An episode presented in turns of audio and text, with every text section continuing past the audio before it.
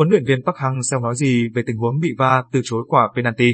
Sau khi bị va từ chối tình huống dẫn đến penalty ở phút thứ 28 trong trận đấu giữa đội tuyển Việt Nam gặp đội tuyển Úc ở vòng loại cuối World Cup 2022, huấn luyện viên Park Hang-seo cho biết ông tôn trọng quyết định của trọng tài.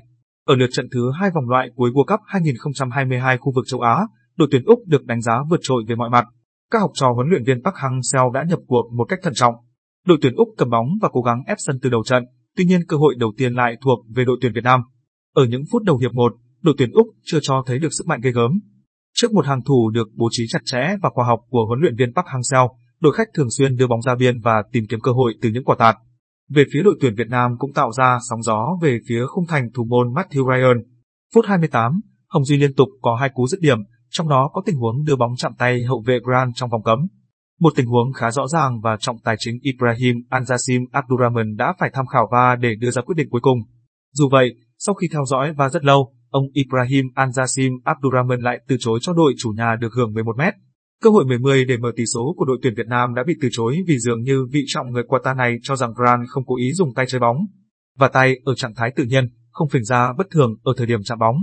Nói về tình huống này, huấn luyện viên Park Hang-seo cho biết, dù quyết định của trọng tài không thể thay đổi được nhưng tôi không biết là mình có khắc nghiệt hay không. Trận này trọng tài đã xem va, có thể họ cho rằng tình huống này là không cố ý. Nếu trọng tài quyết định như vậy thì tôi cũng tôn trọng, ông Park cho hay. Ông Park cũng cho biết thêm về tình huống của Duy Mạnh trước đó, sau trận gặp Ả Rập Saudi, tôi đã xem đi xem lại tình huống penalty sau khi bóng chạm tay Duy Mạnh. Quả đó đúng là bóng chạm tay, tôi thừa nhận phạt penalty là đúng. Tôi không phải trọng tài. Quả đó đội bạn sút chạm chân rồi chạm tay Duy Mạnh, phạt penalty là đúng nhưng tăng thêm thẻ vàng cho cậu ấy là chưa hợp lý. Theo huấn luyện viên Park Hang-seo cho biết đã phân tích kỹ đối thủ. Và về trình độ thì có thể Việt Nam và Úc không chênh lệch nhiều nhưng ông nghĩ có thể chúng ta thua về thể hình thể lực với họ. Đó là điều đáng tiếc. Về bàn thua, nếu các cầu thủ chọn vị trí tốt hơn thì không thể bị thủng lưới. Trận đấu hôm nay thực sự đáng tiếc, ông Park nói.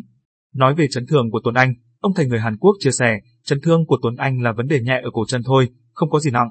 Cậu ấy vẫn sẽ tiếp tục điều trị. Ngày 16-9, đội sẽ tập trung, chúng tôi sẽ xây dựng kế hoạch tập luyện cho hai trận gặp Trung Quốc và Oman. Đó là hai trận sân khách vào tháng 10, chúng tôi sẽ đá với Trung Quốc ở Qatar, việc tập luyện vẫn sẽ như bình thường. Khi mà ông Park gọi Tấn Trường lên đội tuyển thì trong ban huấn luyện và nhiều chuyên gia có ý kiến nói nhiều về việc Tấn Trường hay mắc lỗi trong các trận quan trọng.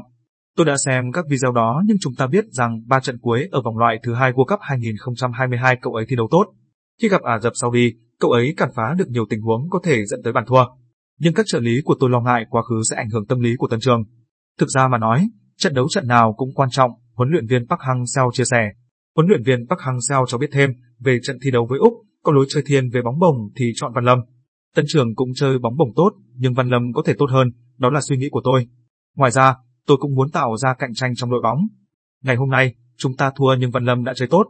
Ở trận đấu lượt thứ hai vòng loại World Cup 2022 khu vực châu Á, đội tuyển Việt Nam đã để thua không một trước đội tuyển Úc trên sân vận động Mỹ Đình vào tối mùng 7 tháng 9, theo lịch dự kiến, vào ngày 12 10.